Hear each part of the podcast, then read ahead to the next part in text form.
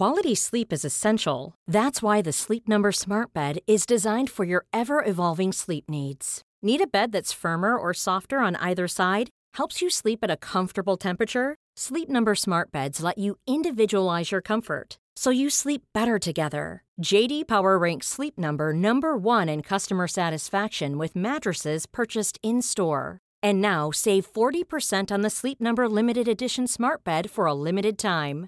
For JD Power 2023 award information, visit jdpower.com/awards. Only at Sleep Number stores or sleepnumber.com.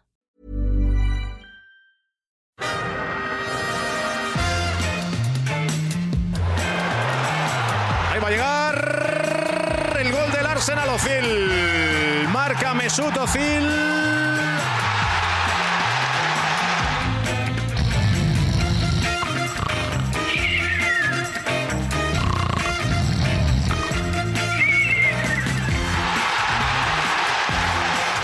This is Arsecast Extra.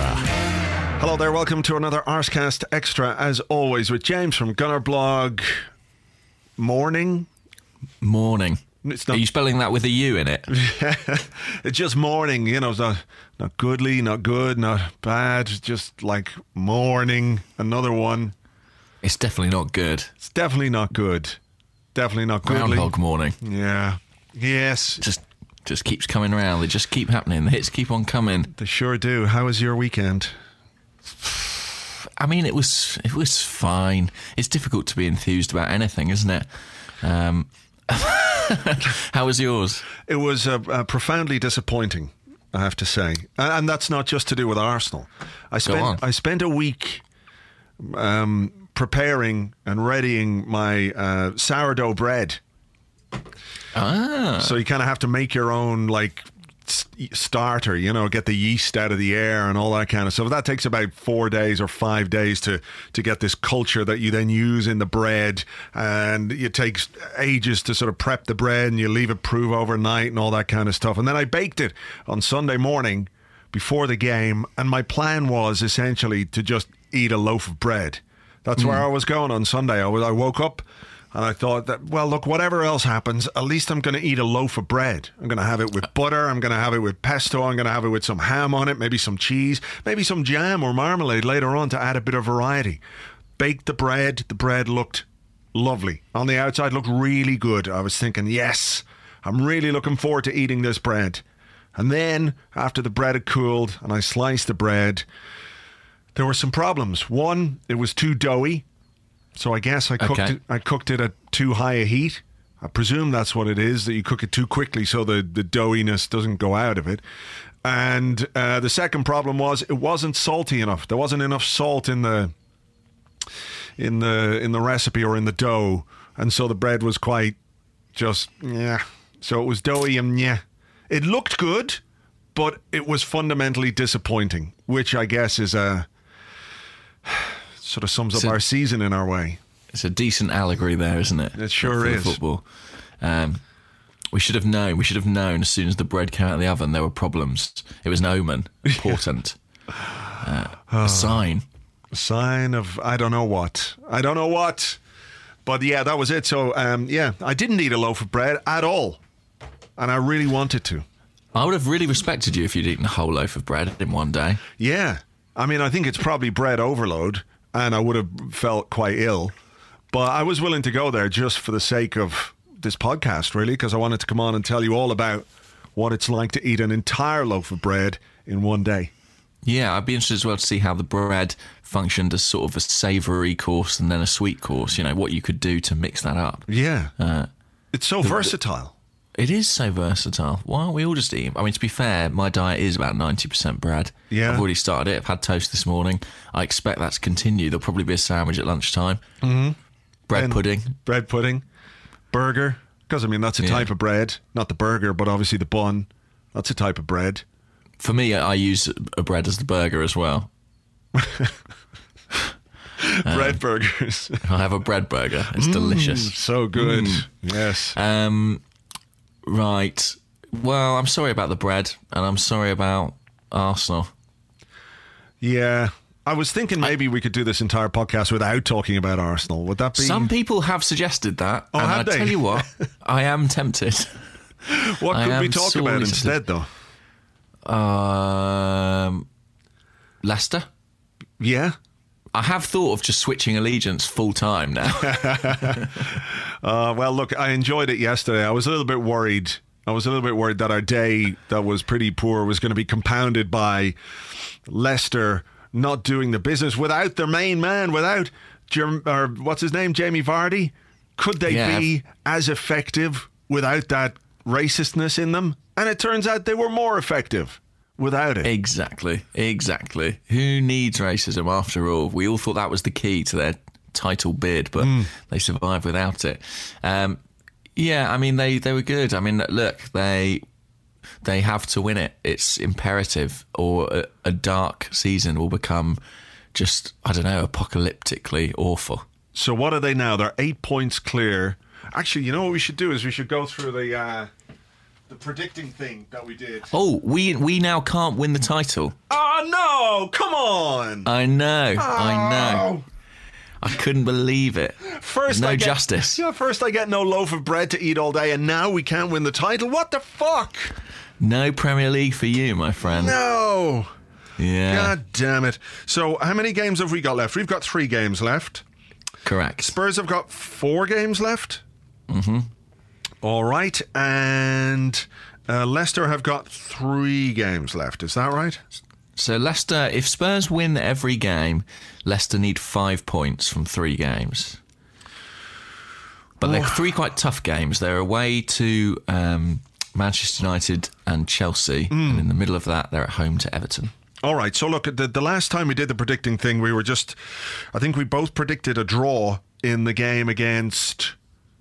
Was it West, West Ham? Ham? Yeah. So we both predicted a draw there, but we also both predicted a draw yesterday. No, a win yesterday. Sorry, we thought Leicester would beat Swansea, and we were right. Of course, we were. We were right. What did we think uh, our beloved Arsenal might do yesterday? We said that. we said that Arsenal would win. How naive we were. We were wrong. We were so wrong. we, we couldn't have been more wrong. Well, we could. They could have lost. I could- guess. yes, that would have been more wrong. But we said That would have been previous. more. We could have been more wrong, Yeah. but we were still wrong. we were still we're proud of our wrongness. We uh, in the previous game said that we would beat West Brom, and I think that's right. And in the previous game before that, we said we would beat whoever it was that we drew against. Mm-hmm. Who did we draw against? Palace. Palace. Yeah, we said we'd win. We'd win Palace and we'd win West Brom, but we were wrong about Palace. We were right about West Brom, and we were wrong about uh, yesterday against Sunderland. Sorry, Unless- Sunderland. We un- were wrong. unless we change these W's to not mean win, but actually mean wrong. In which case, we were right. that is what I meant. yeah. So, uh, Spurs, we predicted a draw in their previous game when they, Which they won at Stoke. yeah, Stoke, fuck, didn't give a shit at all. And tonight they're playing, of course, a West Brom team who really don't give a shit at all. No. However, we're on course. We're on course. So in our next game, Leicester are playing. Is it United away. right? We said they'd lose that. So let's hope that we're wrong. Well, I think we have to hope that, that we're wrong now because otherwise we might not finish in the top four. Yeah, I mean, what a load of fucking bollocks that is. yeah. It is. It is bad. Um, It's all in Chelsea's hands, actually, the title, because they play Spurs and Leicester. So, as much as I don't want ever to rely on a favour from them, they need to beat Tottenham and then do the decent thing and lose to Leicester. Fabregas hat trick against uh, against Tottenham. What about that? That well, any any kind of win really at this point. I just I, I can't even contemplate. So, well, yeah, okay, okay. Let's do it then. Let's do it.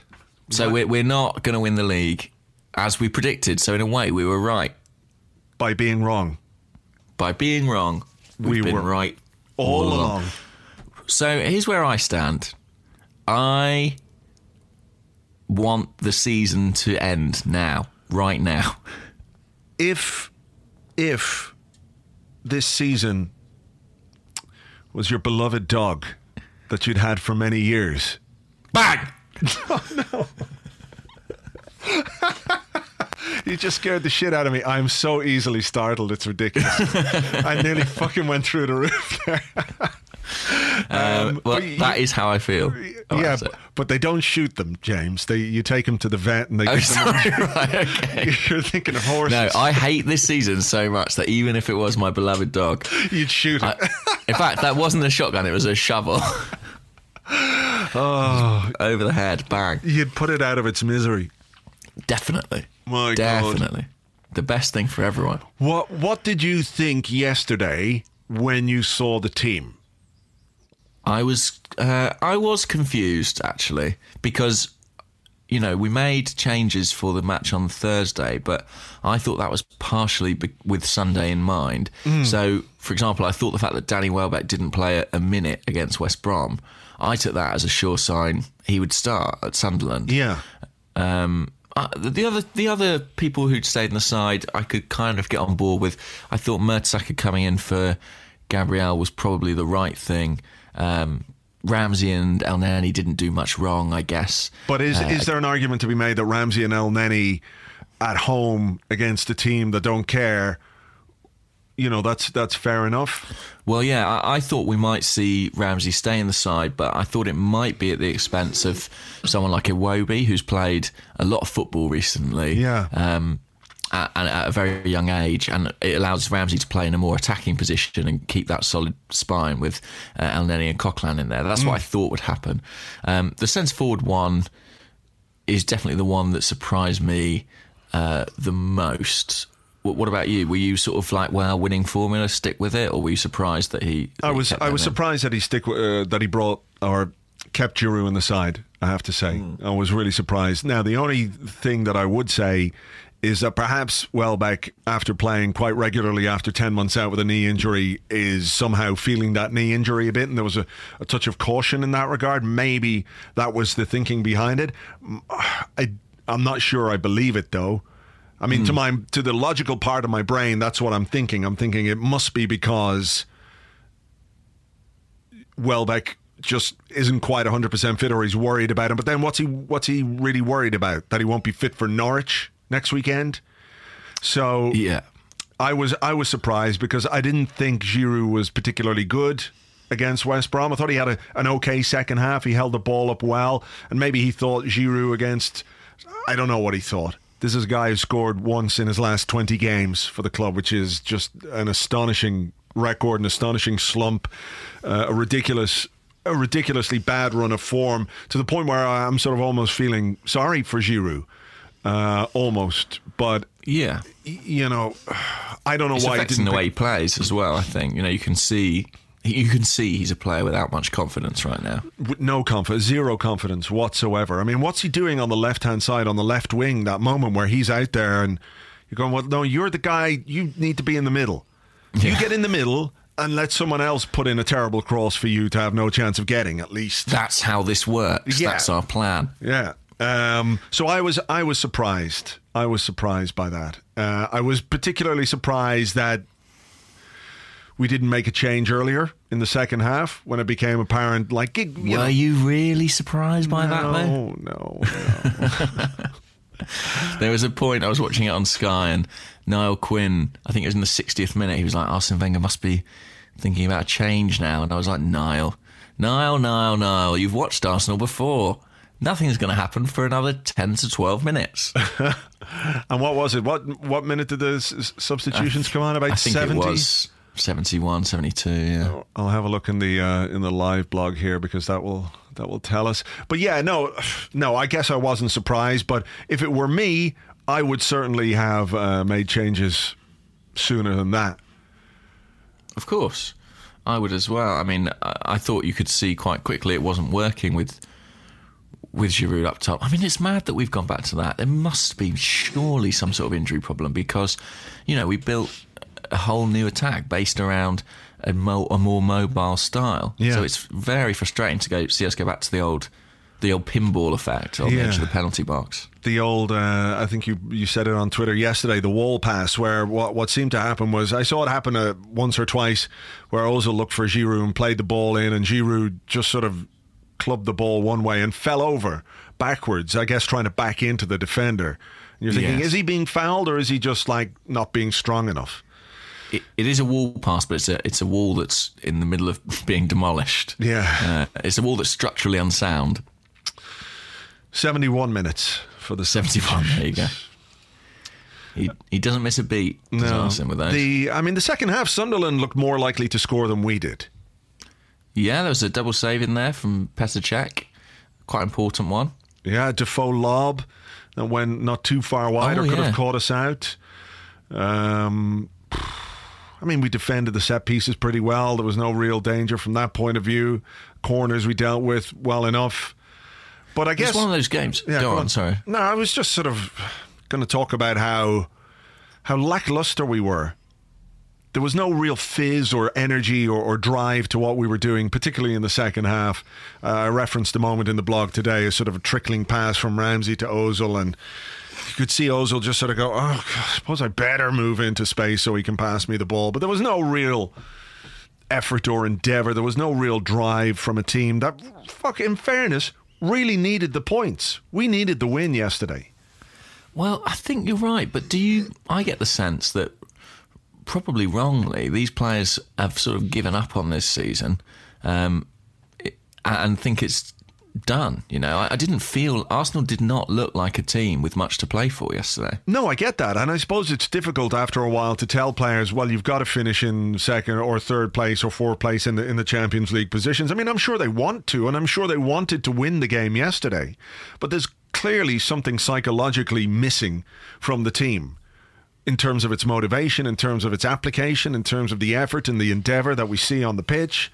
That, mm-hmm. you know, they're giving 90% or 95%, but not, if you'll excuse the, the terrible cliche, not 101%. You know, they're not going that extra mile. They're not putting in that extra bit of effort. And at this level, when you're playing a team like Sunderland that is scrapping for every single thing they can get from a game, they're going to put in that extra effort. And, you know, that, that enabled them to to see us all fairly comfortably. Mannone made a couple of good saves, didn't he? I mean, nothing too amazing. I thought the one from the free kick actually was a very good save, uh, given that it was it was quite quite low down and uh, right by the near post. That was the first half, but that was really the only save that he made that was uh, anything other than routine. So that Yeah. summed up our attacking prowess.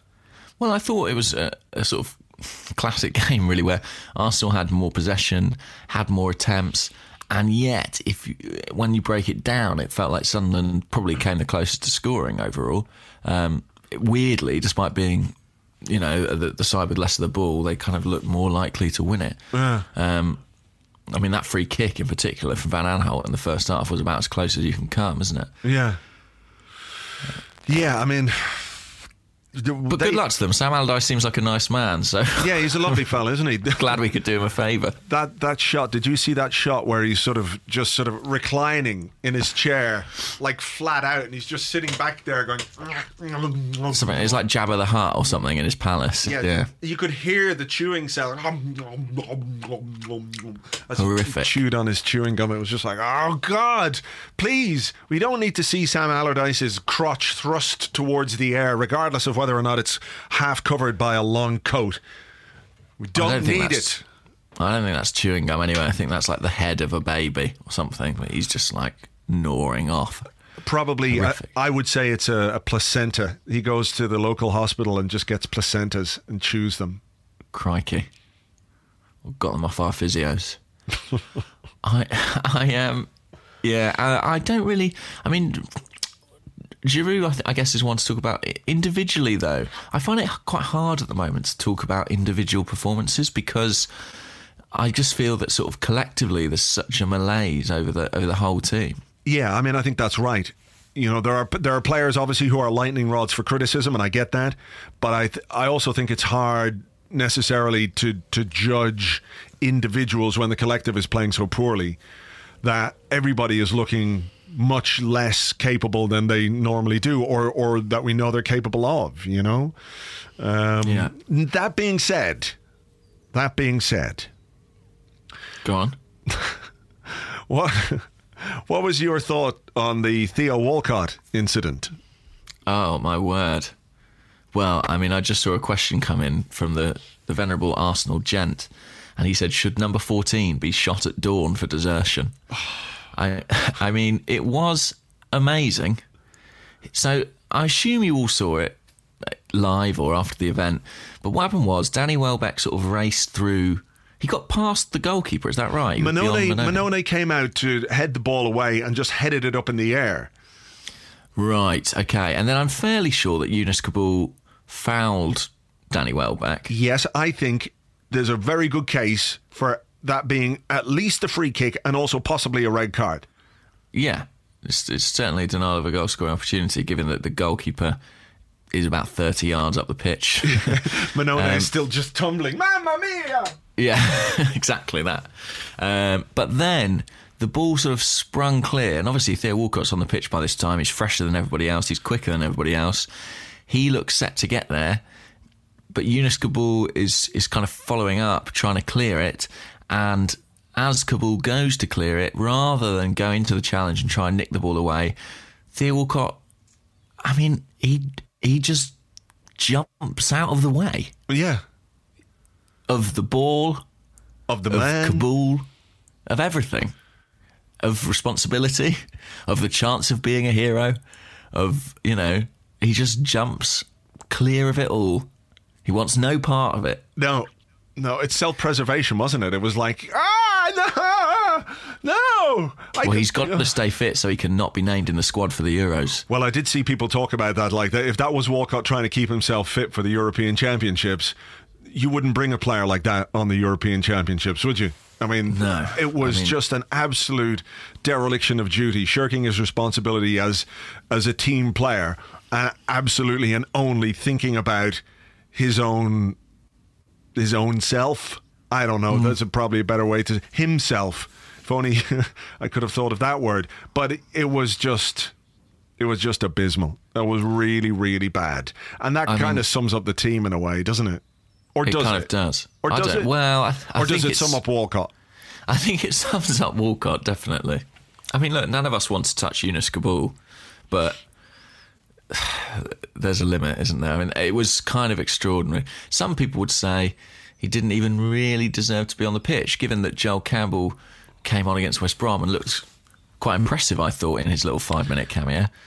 Well, I, Um, I have to say, when I was looking at the, the the game yesterday, when I was looking at the bench, and I was thinking about the changes that he might make, I wasn't in any way confident that Theo Walcott could contribute to us getting a goal. I would have thought that Joel Campbell stood a better chance of doing that. Like you say, against West Brom, he came on and within seconds he'd had a shot on goal, nearly scored, and did contribute to the last seven or eight minutes of that game while Walcott ambled around and did very little. Um, I, I think it shows you where Joel Campbell is in Arsene Wenger's thinking. That Yeah. he can't play or that he won't give him a game uh, in a game where we need to score. And whether that's to do with Arsene Wenger's opinion of Joel Campbell or an inherent conservatism where he thinks, well, Walcott, yeah, he could. He's quite fast. He could do something because, well, you know, he's Theo Walcott. Uh, yeah, I feel sorry for Joel Campbell in a way. And look, if if we sell Joel Campbell and bring in somebody better this season, I've, I've got absolutely no problem with that. I don't think that he is the kind of player who is going to drive a team to win the title. A very useful squad player, and if he if we keep him, that's fine. Also, I'm happy enough with that. But uh, to say that he doesn't deserve a chance in a game like that ahead of Theo Walcott, who has in the last couple of games like hammered more nails into his Arsenal coffin. What did you make about the the manager's uh, comments? Did you see that? He said it's. What did he say? He said I'm not in transfer mode, but I. I basically, he didn't guarantee Walcott's position at the club. Did he? Yeah, he? he was asked like, sense. "Will- "What will Walcott be an Arsenal player next season?" I don't know. I don't know. That's what he said. I'm not in transfer mode yet. I mean, the the obvious answer, if you want to keep a player, is yeah, yeah, he'll be like an Arsenal player next season. I want to keep him. He's got a long contract. He only signed a new contract. Blah blah blah. So it was hardly a ringing endorsement. So if that's the way you're thinking about the player, why the fuck put him on when he's been about as effective as I don't know an ashtray on a motorbike? I mean, I think he'll. I think he'll go. If I'm honest, Who do you think will buy him? Some English club, you know what they're like. I mean, I've just been looking at the numbers. We're all we're all having a chuckle about Giroud scoring. Well, we're not chuckling about it actually. We're sort of quite happy about it. One in what is it? One in twenty. Yeah. But if you actually look at Walcott's record, he has scored a couple of goals. He scored against Watford. He scored against Hull, um, and he's got one against Man City in December. But I've just taken a rough look at it. But I think he scored about in about three of the last thirty. Jesus. So it's not much better. Um, well, it's no better really. I mean, it's it's and and a lot of those goals were kind of you know, for certainly the one against Watford was an icing on the, on the cake goal and a four 0 win. yeah. He also is producing next to nothing at the moment. Yeah. Um, and I think, I think that there's, there's, I mean, there's been talk about him going before. But what's interesting this time is that it doesn't seem to have anything to do with contract negotiations. This time, you know, the contract is secure. Normally, when there's talk about Walcott's future, it's focused around will he sign a new deal? He signed a new deal last year, and yet the talk's still there. Uh, and I think that that suggests there's probably a little bit more to it this time. Yeah, uh, is it coincidence that Walcott's best runs of form have come when he's been playing for a new contract? Should he have been on like a rolling one-year deal from the time he was 19? Maybe that would be the the way Maybe to the go. Flamini approach, yeah. yeah, I mean, look, but how much of what what the individuals aren't producing do we put down to the individuals, or or how much do we then look at the way that the team is set up, the way the team is playing, or not playing, or not performing, or not able to find any kind of style or rhythm or cohesive football? Um, I, I mean, how much of that then comes down to to the manager, to Arsene Wenger? I Because look, I mean, it's easy to say Giroud is shit and Ramsey is shit and Walcott is shit and they're all shit and this guy's shit and that guy's shit. And, but you know, they don't pick themselves. They didn't buy themselves. They don't train themselves every week. No, not at all. And I think that you know they are underperforming, but they look disorganised and unmotivated. And, and I think responsibility for that has to be the managers. Um, once again, it was like watching a team without any kind of clear tactical plan, and a, a team who look like they they're beginning to feel some of the same frustrations as the fans. I thought uh, that Mesut Ozil moment was very telling. I mean, uh, did you see that when Hector Bellerin uh, Yeah. crossed the ball into the box and he screamed for fuck's sake? Hang on, I'm, gonna- I'm gonna. I'm gonna play it here. So if people Oh, yeah, haven't all heard it, I, I have a. I'm pretty sure I have it here, so people can hear this. This is picked up by the television cameras. Um, bum bum bum. Okay, here we go. And do it one more time, just in case. I mean, a couple of things like that. First of all, it's nicely that he's sufficiently acclimatised that he's now swearing in English on the pitch. Yeah, I would have. Um, I would have preferred a good old fashioned "Gott in Himmel." Yeah. That would have been good. Uh, second of all, I guess things like that happen on the pitch a lot, but aren't picked up by mics. But I mean, it was impossible to watch it and not identify certainly with that sense of frustration. Um, but yeah, I think the players look a little disenchanted themselves. You know, we're, we're in a climate where I feel more more than ever the fans are questioning the manager, and, and one wonders if that doesn't transmit to the players too. Do they still believe in the broader plan? Yeah. they don't look like they do. Is- yeah, is the message getting through? I'm not sure. I think if we were looking at this from the outside, if we were objectively looking at this at if this was happening at another football club, hmm. we'd all be making different assumptions, perhaps. Maybe some people are making the same assumptions, but you know the the, the classic "he's lost the dressing room" kind of thing. It's hard not to worry that that's the case. Like I don't, I don't think that the players, not not in the Mourinho way, right? Not the way Mourinho lost the dressing room this season, in the sense that he did things and behaved in a way which turned the players against him, and it was very obvious. Certain players just did not perform. Collectively, the team did not perform for Mourinho because I think they fucking hated him because he was Yes. blaming them for things because uh, he was casting aspersions on on them and it got to the point, wasn't it? What was the thing that he said? That he said he'd been betrayed. That's what he said. And after that, there was just literally no way he was getting it back. So you can lose the dressing room in that way. And I don't think it's like that at Arsenal. I don't think that the players uh, dislike the manager or hate the manager, but I just wonder if the message has got so stale that if what he's doing on the training ground has become so routine, if the tactics or if the game plan is confusing to them, it looks like it is because we lurch from one performance to another without playing in any kind of way that you could say, "Oh, I can see what we're trying to do here." Like you can't, there's- you can't see it. So I just wonder if that's if in that way he's lost the dressing room, that he can't get the message through to them, that if he can't get them up for a game against Sunderland, I know Sunderland are fighting for their lives. I know they're scrapping for everything. They're giving 100%.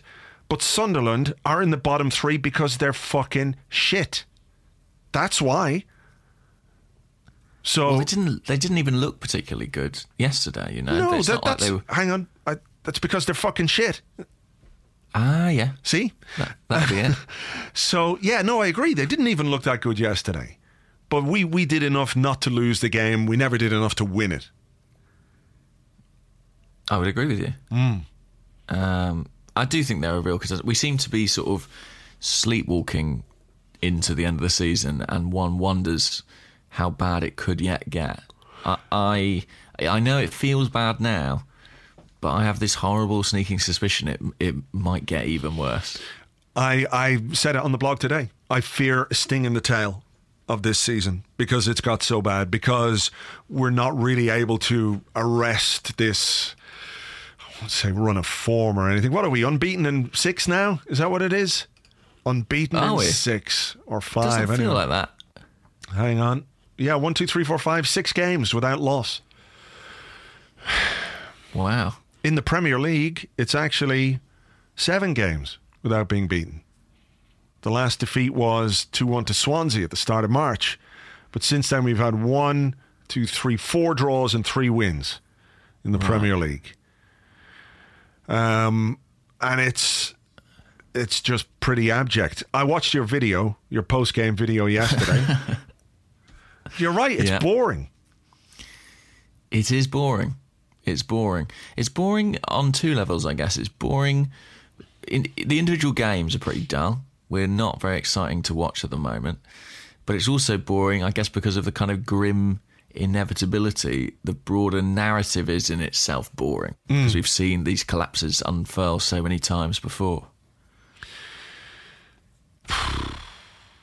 I mean, I, the, I hope the podcast isn't too boring.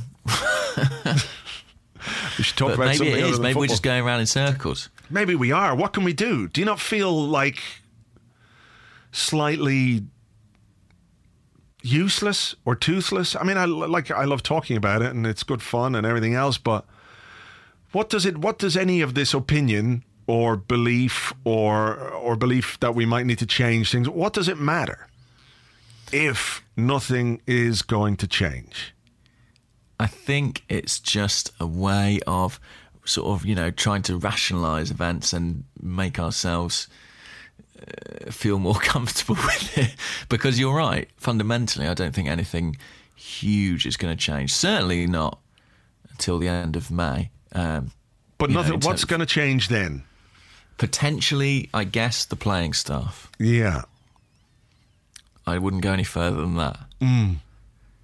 But who knows? I mean, we've changed the playing staff a, a lot over the last few years. It's not the playing style. I mean, obviously, changes need to be made in that regard. We need to improve the squad. We need some better players. I mean, fuck, we need a striker badly. Yeah. You know. But I mean, Arsene has I- at least seemed to seemed to admit that much in an interview with Sky Sports. He said we've been massively hurt by the fact that we don't have a player who scored twenty goals Hmm. in the Premier League. here's a question for you before we take a break and go on to the questions from other people. Okay. When we signed Mesut Ozil from Real Madrid in 2013, mm-hmm. he said that one of the reasons why he came to Arsenal was because of Arsene Wenger.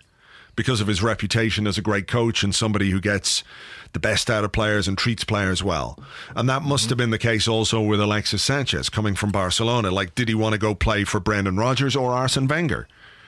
Uh, because we know Liverpool were interested. He chose Sure. Arsenal and Arsene Wenger. I know there are other reasons to choose Arsenal over Liverpool um, in terms of location and uh, everything else. But he did, you know, Arsene Wenger played a big part in that. This summer, are potential transfer targets going to look at Arsene Wenger and think, hmm, I'm not sure.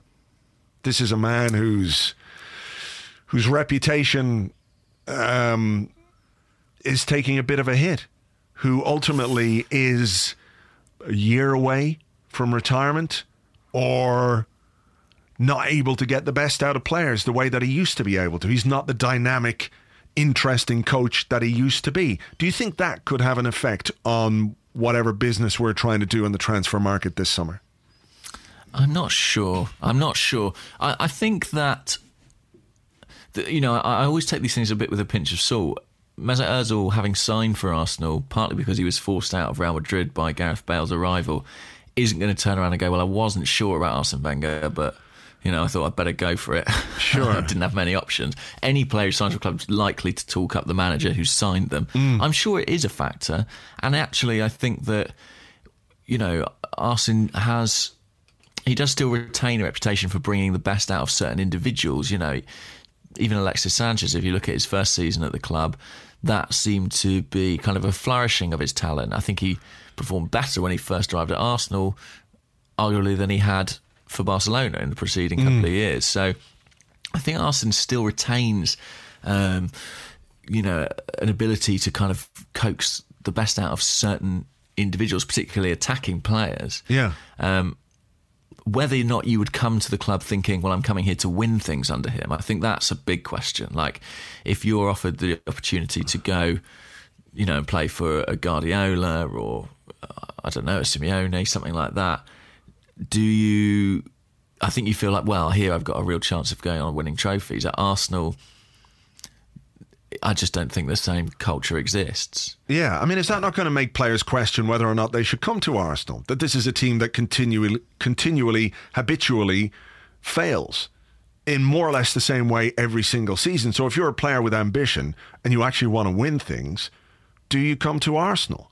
I know there are other factors, like obviously what you're going to get paid and the financial package on offer makes a big difference. We know that players are not always motivated by what the best thing for them as a footballer is, right? So we know that there's that side of things. But if you are a young, ambitious, hungry footballer who wants to win the Premier League or wants to win the Champions League, do you look at Arsenal as as a as a possible destination, as somewhere where you can fulfill your ambitions? I think it, I think that's going to be a huge challenge.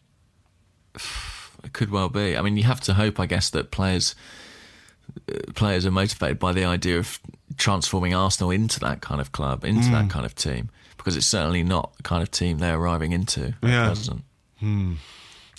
Right. Well, on that cheery note, Yes. we'll take a little break and we're going to come back with your questions and more in part two.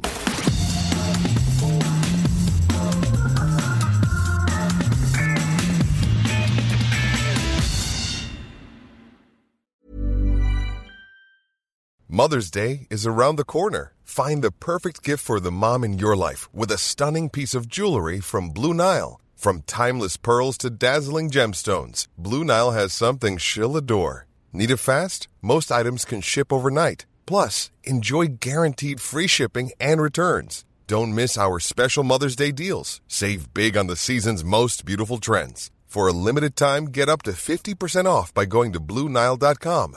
That's BlueNile.com. Hey there, it's Michelle Norris. I'm host of a podcast called Your Mama's Kitchen. When I travel, I'm usually looking for a way to find a taste of home when I'm not at home. And one of the things I love to do when I am at home is entertain. And Airbnb allows me to do that. When I was in California recently, I rented a house that had a great kitchen. And when we were sitting around the table, we're all thinking, we're in someone else's house. Someone could be in all of our homes as well. If you have a home, but you're not always at home, you have an Airbnb. Your home might be worth more than you think. Find out how much at airbnb.com/slash host. Welcome back to the Arsecast Extra. This is the part of the show where we answer the questions that you send to us on Twitter at Gunnerblog and at Arseblog, and as well on the Arseblog Facebook page, which, which is uh, facebook.com forward slash the Arseblog. Actually, speaking of which, did you see that? Did you see Ian Wright? Yes, I did see that. That Do you was- want to relay it to the listeners, or I guess, yeah. Basically, Ian Wright was on a TV show on BT Sport. He was talking about Arsene Wenger and some of the abuse that he gets, and he said uh, that he'd read an article somewhere. I said, "Where was it?" Uh, oh, it was the Arse blog. And I thought, The Arse yes, blog. I like that. The Arse blog. Here it is. I'm gonna, I'm gonna play it. Hang on, see if we get it here. You know, it's getting nasty. And I, I, I, saw, I read a good piece the other day. he's, I can't remember, wrote a really good piece. And he kind of, it was the Arse blog. And I think what it was, it was they were. They There were you go. Nice, Nice. What- nice. whatever. If, if he just said arse blog, that would have been fantastic. But the arse blog, yeah, Yes. the one and only. yeah, I like it. Good stuff. Very nice stuff. Um, shall we do the questions? Yeah, let's do the questions. I, I'm going to go first. Oh, okay. Yeah. Right. Well, sorry. Yeah. You are the arse blog. I am the arse blog after all. Uh, okay, so this one comes from James Mason at JD Mason 8. And he says, Arsene Wenger fired. You're hired. You can choose one player from each of Leicester, Spud Cunts, United, and Mug Smashers. Who do you choose? Oh, okay. Leicester. I have to sign a Spurs player. You have to sign one. That's what the question says. United and Liverpool. For some reason, no City players are allowed. Okay. Yeah. Okay. Uh, oh, I know who I'm signing from Spurs. Actually. I think I know too. Oh, do you? Mm. I think you're going to say Harry Kane. Oh, I wasn't. Oh, I would. That would, Would be you? my one. Yeah, I think so. We need a striker, and you know, he looks like he's actually quite good at the whole scoring goals thing. And he's less racist than Vardy, I guess. Yeah, and you Well, know, I was. Ve- go on, go on. well, I was very tempted by um, Alderweireld, centre back. oh yeah, yeah. He was a guy that we very, were linked with. We were linked with him very strongly. The season that he went to Southampton, When he was at Atletico Madrid, yeah. yeah, we were, I believe, from what I'm informed, quite close to signing him. And I don't know why it didn't happen. I suspect, could be just guessing here, of course, but I suspect our usual dilly dallying in the transfer market, going, no, I'm not sure, maybe, oh, someone else bought him. Okay, not our problem anymore. But we were very close Sure. to signing him. That's frustrating because he was just named in the PFA Team of the Year, uh, I think, and he's been basically great for them. Right, so that's your, um, that's your. Uh, Let, us let's be different then. Yeah, let's be different. So you go for Kane. Yeah, I think I'll so. Mm. Go for, I'll go for Alderweireld from Spurs. Um, At least Kane has sort of this, this Arsenal connection from his youth. that's true. It's his destiny. Yeah. He will fulfil his destiny. Bit of plastic surgery though, if he's going to play for us, please. We're Yeah, we're used just- to more handsome strikers than that. Stitch his mouth shut. That's Yeah. um, You'll catch flies. what about from uh, impending champions, please, Leicester? Mahrez.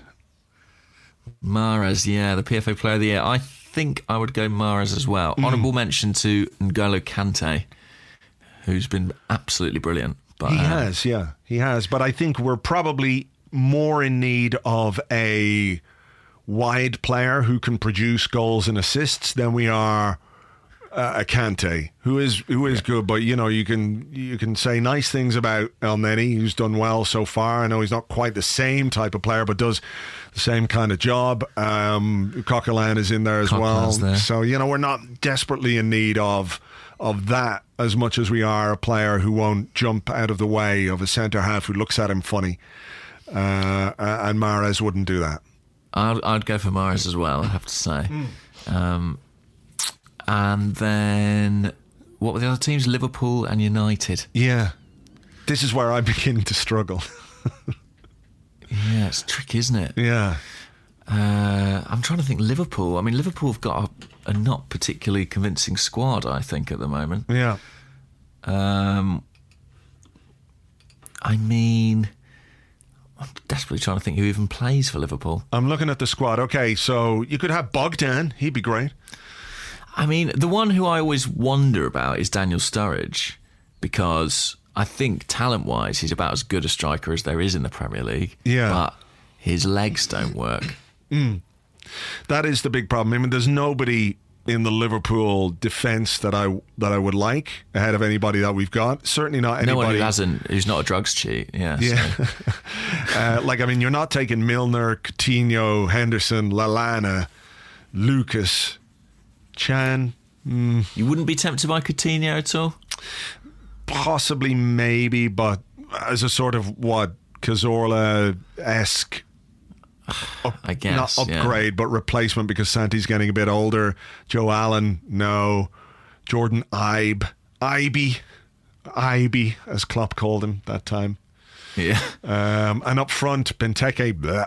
Firmino, bleh. Sturridge. I think you're right. Would be would be the best option, predicated on the fact that uh, he doesn't get injured. So if if you could keep him fit, Sturridge would be the one for me. Yeah, tempted as I would be to bring home Kolo just for sort of emotional reasons, sentimental you mm. know, concerns, I'm going to gamble on a wild card and with Sturridge. Yeah, I think that he would be brilliant in our system. Uh, but imagine him at Arsenal. I mean, he'd mm. never play football again. No, uh, absolutely not. Which leaves Manchester United Yeah. and the player who I was, I think, thinking I was going to take actually was Anthony Martial because he seems to me to be exactly the sort of player that Wenger signed and coached so brilliantly in the early part of his reign. Um, and you know he's a left winger who also can play through the middle. He's got speed. He's got composure. I think with Sturridge out injured all the time, you need someone to score the goals, and I think he could be it. Yeah. Fair enough. What about you? Paddy McNair. Yeah. Yeah. Just quality all the way through. That guy's going to be Captain, leader, legend, yeah, isn't he? absolutely. He is the missing piece in our in our jigsaw. Where are you going to play him up front? Everywhere, wherever I feel like. I'm manager. I can do what the fuck I like. Oh God! I think. I mean, look. I think. Yeah, you're you're probably right about Martial. And if we didn't have Petr Cech, you'd be very strongly after De Gea. Oh yeah, big Yeah. time. I mean, even if you do have Petr Cech, you know, in some ways, Mm. uh, you know, it gives you another few years, doesn't he? I mean, he's he's absolutely top class. so. Mm, And I do wonder if Smalling wouldn't be a bad addition to our squad. Yeah. Yeah. Funnily enough, there was talk about that, wasn't there? You know, there was some stories going around about Arsenal's interest in Smalling. But they certainly were interested when he was at Fulham, but when he was at United, now of favour, and it was kind of Wasn't there a mad thing that went on that day? That uh, Yeah. were you telling me about that? Like, like Arsenal picked up Smalling in a limo and then took him off to meet some agents, and it was all about to be done. And then United came in with a bigger limo and more agents and possibly some M and M's, and then Arsenal came back with uh, like a Hummer limo and 14 agents and M&Ms and timeshare in Florida and it was all about to be done and then United came back it was like touch and go for the whole day wasn't it it was a deadline day thing. yeah. I'm impressed you remember the, the all the details of the story. yeah yeah yeah But um, certainly, we were very close to Smalling. We were gazumped uh, in that deal, and the club were very unhappy about how that actually went down. Uh, but there was then stories when he was at United about us being interested potentially, and that was kind of laughed off a bit by the fans because he wasn't playing particularly well at that time. But he's been excellent for them this season, so I guess he'd be in contention. But the reality is. We won't sign any of these players. no no but look we, we can we can dream we can have a little bit of fantasy for six or eight minutes on a podcast I really enjoyed it. I really enjoyed it. yeah god Um, I've got a question for you now. okay It's a bit of a history lesson, really. It's sort of something you will have to tell me because I don't really remember. Pritesh Patil, who's at the Quill Seeker on Twitter, asks Doesn't this Arsenal decline feel much like the decline under George Graham before he was sacked? Now, I genuinely don't really remember. It's sort of before I was properly engaged, so you'll have to tell me. Does it feel the same? I guess it does a bit, but then of course uh, there was at that time there was much more separation from my point of view, obviously because I wasn't living in in uh, in London, Hmm. and and coverage of the games was a lot less than it is right now. So we weren't all living the same experience. If you look at it from the point of view of players who are half-hearted and aren't producing enough, I mean, we haven't slumped as far down the league as we did under George Graham, but there was always the idea that we become a bit too much of a cup team. I don't know if that's necessarily true about us, but if it's the same, I'm I'm not 100% sure. I think we're probably in a better position in terms of the playing squad than we were at the end of the George Graham era. That we we do have really good quality players right now. Um, I I don't know is the answer to that one, but it does feel end of era e. Yeah, it does certainly. I mean, I saw a stat just now when I was uh, looking at questions saying that we've now lost 14 matches this season, um, and only once under Arsene Wenger have we lost 15, and that was in 2005, 2006, uh, 10 years ago. The final So- season at Highbury. Uh, indeed, that where we sort of clung on to our top four place on the final day, didn't we? Again, in a match against Aston Villa, who's our final match of the season against at home to Aston Villa this year as well. Yeah, yeah. We just need a Thierry Henry hat trick and all be fine. That's all we need, yeah, for sure. Oh, um, okay, here's one from the chief at macho underscore grande one. He says, Who deserves to be sacked more, the manager for being crap or the board for not sacking the manager for being crap? Good question. Um, I guess. Well, we can't. I mean, we- the, the, the, frustrating thing about this question is that we can't sack either of them. Yeah. Neither's going to get sacked. Both are very much entrenched. Uh, and I guess by the same token, I don't want to sort of wimp out of answering the question, but I guess both are at fault. You know, there's, it's kind of a, it's a relationship whereby there's kind of not enough pressure exerted from the board. Uh, equally, the manager has has underperformed. Um, I think. I, I mean, there's no way, there's no way this board will ever sack Arsene Wenger. It will never happen. Or sack itself. Or, be- sack itself, Yeah. or any of its members. The uh, on the Arsecast on Friday, Philippe Auclair described the situation at Arsenal in terms of the the power dynamics and everything else as abnormal in world football or European football. It's very Well, it difficult feels- to argue against that, isn't it? That there's no club in the world where this exists. Well, I think if if anybody could get, say, uh, an Ivan Gazidis sacked, it's probably Arsene Wenger. Which Hmm. is the curious thing. He's probably the person who could go to the owners and say, "Mm, "I'm not happy with the chief executive," and his board, would, his boss, would probably get the sack. It's the wrong way round. it is very much the wrong way round. Um, and, uh, you know, it won't, one hopes certainly that when Arsene does abdicate, because that's all it will be an abdication, he will declare himself that time's up, uh, that, the, that the club learn from that and, and introduce a bit more of a, a rigorous structure that holds managers a bit more accountable. Because you know I, I don't doubt that he takes enormous responsibility on himself and puts pressure on himself but that's not really the same thing. I think that there has to be some jeopardy there to achieve the best results. In the same way that when you're building a squad, you say, well, look, competition for places is healthy. I think feeling like you need to earn your position year on, year out, you know, I think that's healthy too Yeah. for a manager. Interesting little conversation. Sorry to interrupt you there. Just an interesting conversation because I was going to ask this question. Uh, at West Antone asked the question uh, I am humble enough every day to question myself, to accept my mistakes, and believe me, I do that. And he said, Do either of you believe that statement from Arsene Wenger to be true? Uh, to which Matthew Burles, at Matt Burles, replied, He questions himself, but doesn't let anyone else, which I think is an interesting way of looking at it. Yes, and of course, I, you know, I'm sure he does question himself at times, but that's not really, you know, enough. Uh, that's not really enough. I don't think. I don't mm. think that's enough. And if you look at the way he responds, and I, I understand being frustrated in press conferences, I think you are asked a lot of inane things, and it must be very repetitive and very dull. But if you look at how tetchy, part of that's because fundamentally people don't want a situation which is confrontational with a manager in a press conference because it becomes unhelpful.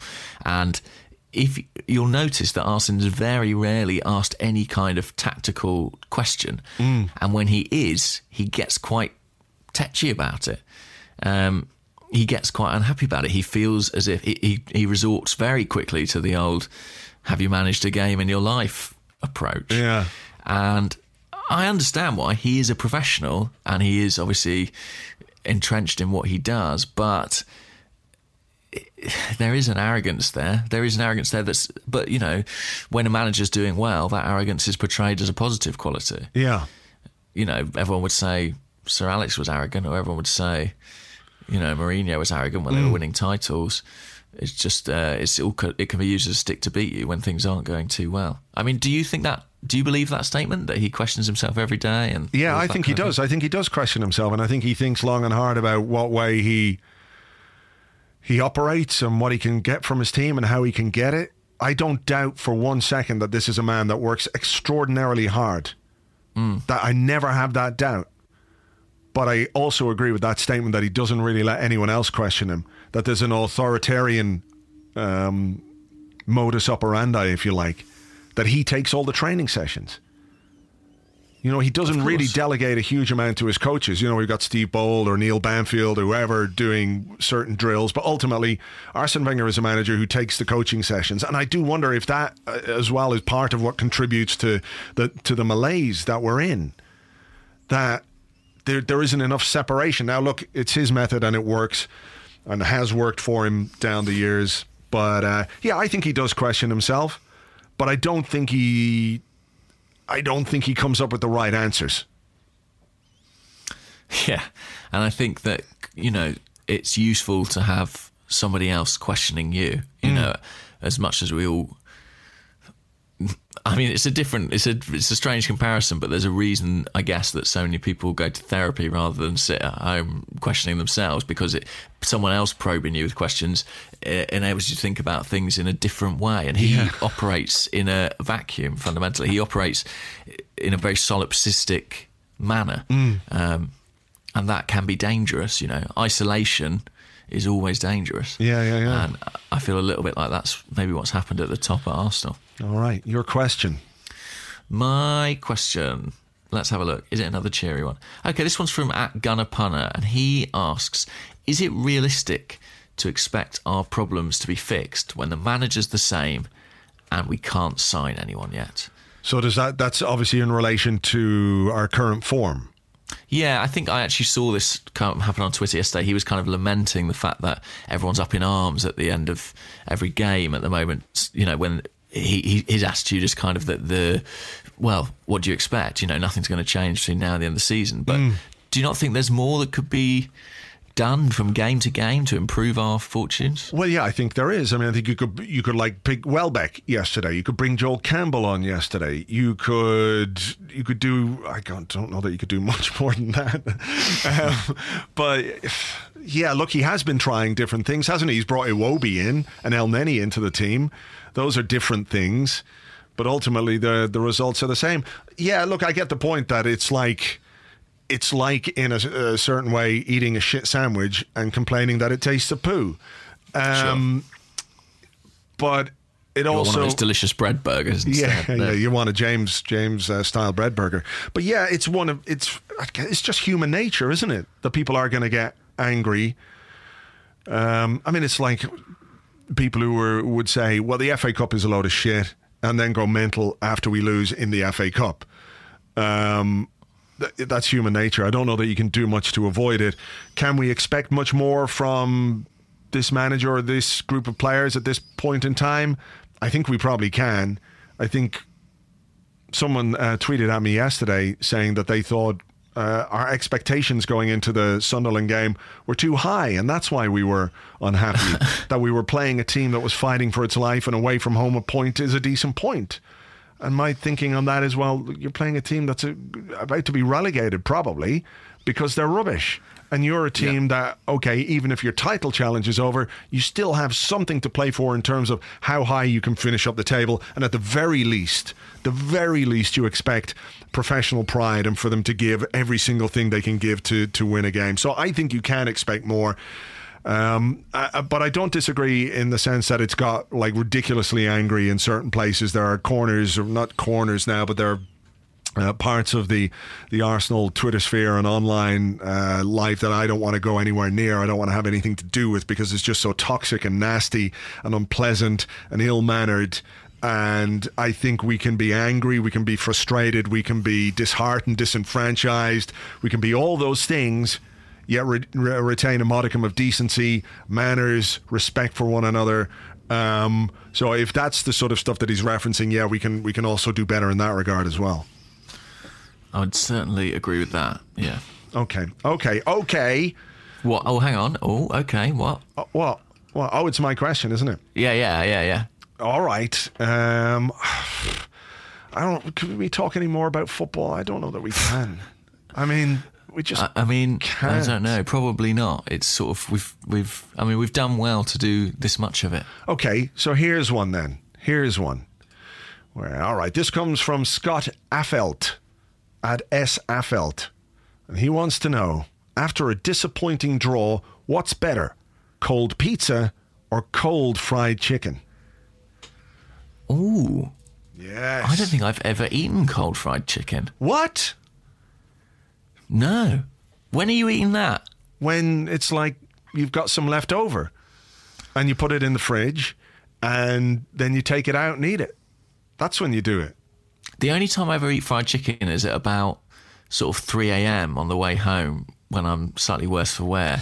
Ah, ah so you're talking about like crappy fried chicken from a chipper, like. Yes, that's what I'm talking about. Right. I don't I don't really eat fried chicken outside that. And let me tell you, once I've stopped eating that and gone to sleep, I never want to think about it or see it ever again. uh, I will dispose of it as, as quickly as possible and pretend it didn't happen. Okay. But cold pizza is delicious. It's the food of the gods, Mm. cold, cold pizza. I agree. Like hot pizza is delicious and cold pizza is delicious. Pizza for breakfast, Mm. cold pizza for breakfast is a, a remarkable thing. Yeah. Sometimes I'm tempted to have pizza in the evening just so I can have it cold the next day. I'm going to make some pizzas today. That's what I'm going to do. After my disappointing bread outlet, I'm, I'm going to I'm going to make some You're on a bit of a, a bread drive, aren't you? What's going on? I've just got loads of flour. Right. Got to get through it. Got to I get through. it. I don't want to waste it. You know, I'm I'm aware that there are people all over this world who would love to have the amount of flour that I have. So I'm gonna I'm gonna try and make something of it. But cold pizza is fantastic, and cold fried chicken is also fantastic. And particularly if you make your own fried chicken at home, it's good. You can sort of you can do all kinds of things. You know, spice it up, spice up the skin, and uh, Yeah, you know, yeah. uh, marinate it in buttermilk and all that kind of stuff. It's fantastic. Make a whole fucking shitload of it. Leave some in the fridge, and just eat the cold pizza or uh, cold chicken the next day. It is absolutely delicious. A little bit of salt and pepper on top of it. Fantastic. Here's Oh, one I'm not- for you, though. I'm not doing that. well, Okay. I, I, suggest you do it. Baked will. beans, right? Yes, baked beans. What about them? What's your opinion on cold baked beans? Straight from the tin. I have been known to do it, to eat them. Yeah? In fact, it's weird you would ask me this. I'm sat at my desk and there is a Tupperware here Yeah? that contained last night cold baked beans that were left over from half a tin that went into Tupperware and that I ate them, much to the distress of my flatmate who hates baked beans. I How ate can them. you hate baked beans? I don't know, but I ate them cold with a spoon out of the Tupperware and I haven't washed it up yet. Get in there. Get in. You, are you a big proponent of cold oh, baked beans? absolutely. Yeah. Fantastic. Fantastic. Like if Do you you're prefer making. them to warm baked beans? Yeah. Yeah. now, I, I like warm baked beans. And I sort of like, like if you're giving me baked beans and a big load of mashed potato, like Yeah. that's just, and actually um, get some sausages and just mash it all up into like a kind of a Oh, yeah. a thing, Yeah, and you can just go. "Wah, wah, wah." But it's great. Sounds but I, yeah, I like I like baked beans cold. Like if I'm making baked beans, I'll always take a couple of spoonfuls straight from the tin. Yes, exactly that. So if I pour the baked beans into I don't know pan or whatever yeah. I am, or but I'm I'm always like, oh, there's a few left in the tin. I'm eating those out directly with a spoon, Yeah.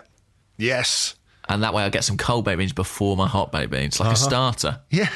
I like a little amuse bouche of baked beans. Exactly that. Oh, I'm glad we agree on this. This is good. This is good. This makes up for the uh, for the other thing, for the toast and butter thing. Let's not. Let's not even talk about that. You mentioned jam earlier when you talked about your sourdough bread, and I thought I'm not going to get into it. it's, it's been a difficult enough weekend. All right, here's another question. Here's another question. I've, I've got one more. This one comes from Cod Chops. He's at Cod Chops Good name. 81. And he says, Immortal penguin or superpowered ostrich? As a pet, or I don't know. You decide. Immortal penguin. Yeah? Yeah, a superpowered ostrich. I think is just too dangerous. I think a superpowered ostrich is taking over the world. I don't think we need that on planet Earth going around. Imagine how would you stop it? Did you see there's a video um, of, I, I saw it there the other week, of these guys cycling along. It could have been, an, I don't know if it's an ostrich or an emu, but it, you know, they're more or less the same, right? They both look like dinosaurs. Yeah, big fucking weird, freaky, flightless birds. The only reason I'm not totally freaked out by ostriches and emus is that they don't flap. You know, they don't but what flap if it's their got wings. superpowers, mate? Well, maybe that's that's where we're going. But anyway, these guys are cycling down like a lonesome highway in wherever the hell it is. Could be Australia, could be wherever. I don't know. Wherever ostriches are or wherever emus are. And they're cycling down and they're the proper like proper cyclist guys. You know, they're whizzing along on their the fiber. Yeah, they're racers, carbon frame, blah blah blah, super thin wheels, the whole lot. Helmets, super aerodynamic helmets, and they're fucking flying along. And then you see this ostrich running along beside them or behind them. The ostrich is chasing them, and the Oh, ostrich God. is keeping up with the cyclists. It's like that scene in Jurassic Park with the T Rex behind the car. Yeah. And they're, the the ostrich is just fucking powering along behind them, powering along for about a minute or a minute and a half. And then eventually he just sort of goes off to the side. But he could have kept running after them forever and ever and ever. Frightening. And that's a normal powered ostrich, not a super powered one. Yeah. What superpowers do you think an ostrich would have? Obviously, Well, this the, the, the Flight, is the one that troubles me. Yeah. But laser eyes? Laser eyes, super strength, What about invis- invisibility. what about an ostrich that they're tall enough as it is? You know the way their legs have these kind of rings on them? yeah. What if they were like joints that could extend like Inspector Gadget? And they could oh. become gigantically tall, superpowered, flying, invisible, laser eyed ostriches. Go, go, ostrich legs. That would be uh, horrendous. Yeah. So you're going with Immortal Penguin. I go an horse penguin. Penguins are quite cute. They're quite funny. They look like they're wearing suits. Let them live for Let that one live forever. We'll worship it as a god. But what about when you die? It'll be like that scene in Futurama, you know, when when Fry gets frozen in Right. Futurama, and then his dog is sitting outside the uh, the pizza shop where Fry works. A little, the dog doesn't know that Fry has been frozen cryogenically and won't be woken for another thousand years in the future, where they've got transport tubes. Which I swear to God, it- before I die, I really want that to happen. I really want transport tubes. Like, Okay. I really do. Like, We'll do forget your can. forget your lightsabers and hoverboards and all those things. Transport tubes. I want that before before I shuffle off this earth. But Okay, anyway, the- of your list. Fry's dog is just waiting and waiting outside the pizza shop because that's where Fry works. That's where he goes every day and he waits for him. And then they go home together and dog and master and they do the stuff that dogs do. And, and he's just waiting and waiting. And then eventually he dies because he, he can't wait a thousand years for Fry. He dies. But your immortal penguin will be sitting there waiting outside wherever it is that you work, whatever pizza shop or fried chicken joint that you're running in your later years. your immortal penguin will be sitting out that shop forever and ever, just going, "Where's Where's James? Where is he?" What? Where am I? Am I dead or am I frozen? Well, you're dead because you can't. You're not immortal. Like it'll be fine for the next whatever sixty or seventy years. You'd be Surely, fine. But 60, after, 70 years. I'll do well to get that far. okay, well, look, I'm, I'm just saying that lifespans are increasing over time. Okay. Unless right, you're a celebrity in 2016, That's a in worry which case with the manager. How long's he going to stay? But I uh, am. but your immortal penguin will just be bereft. I'm sure someone would adopt it though. Surely, I, I think this penguin would be quite fickle in its ways. Do you think so? Yeah, it would forget all about me within minutes. I, I mean, honestly, I'm not a good owner. It, it would be glad to see the back of me. You can have it after I'm gone. Like I'm going to be around. Fucking hell. Well, I don't know. Yeah. We'll see. So We'll yeah, see. so you're willing you're willing to inflict emotional trauma and heartbreak on a penguin rather than have a single superpowered ostrich that we could probably take out with a tactical nuclear weapon. Definitely. Right. L- let the penguin suffer. The ostriches must be stopped. Okay. Okay. Have you got Look, one I've more? nearly forgotten about the football. so have I. It was great. Those few minutes were fantastic.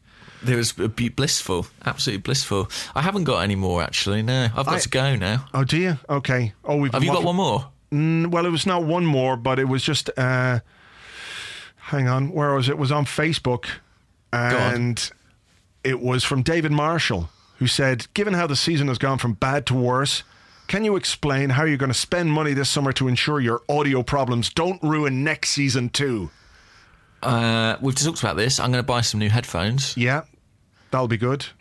and then what else are we going to do? Buy a massive studio, exactly equidistant between Dublin and London. Yeah, we'll do that. We'll do that. We're gonna to it every Monday. yeah, we're gonna fill it with immortal penguins. We're going to transport you by way there. Yeah, yeah. Little penguins going. And then we'd be going, people would be going, would you just keep those penguins quiet in the background? We can't hear what you're saying.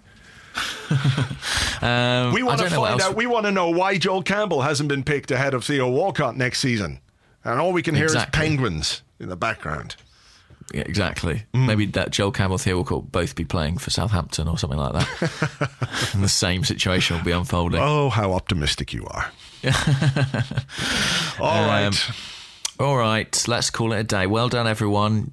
Well done for still continuing to be alive and listen to us talk about football. Thanks very much. We appreciate it. We hope it has been in some way, Cathartic. yeah, or, uh, or, or something. We hope it's done something for your day.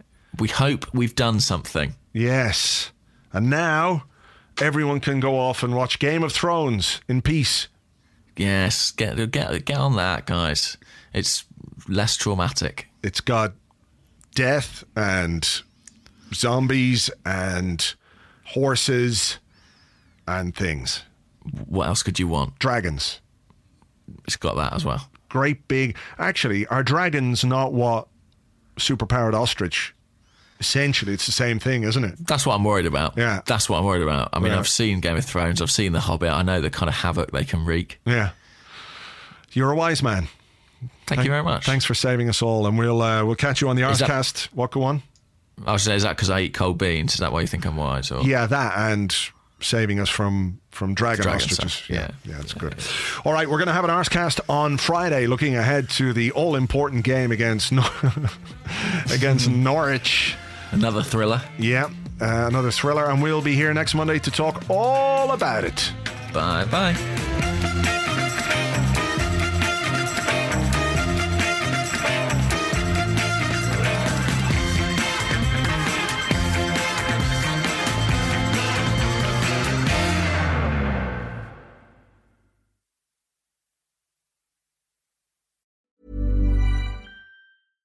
Flexibility is great. That's why there's yoga. Flexibility for your insurance coverage is great too. That's why there's United Healthcare Insurance Plans.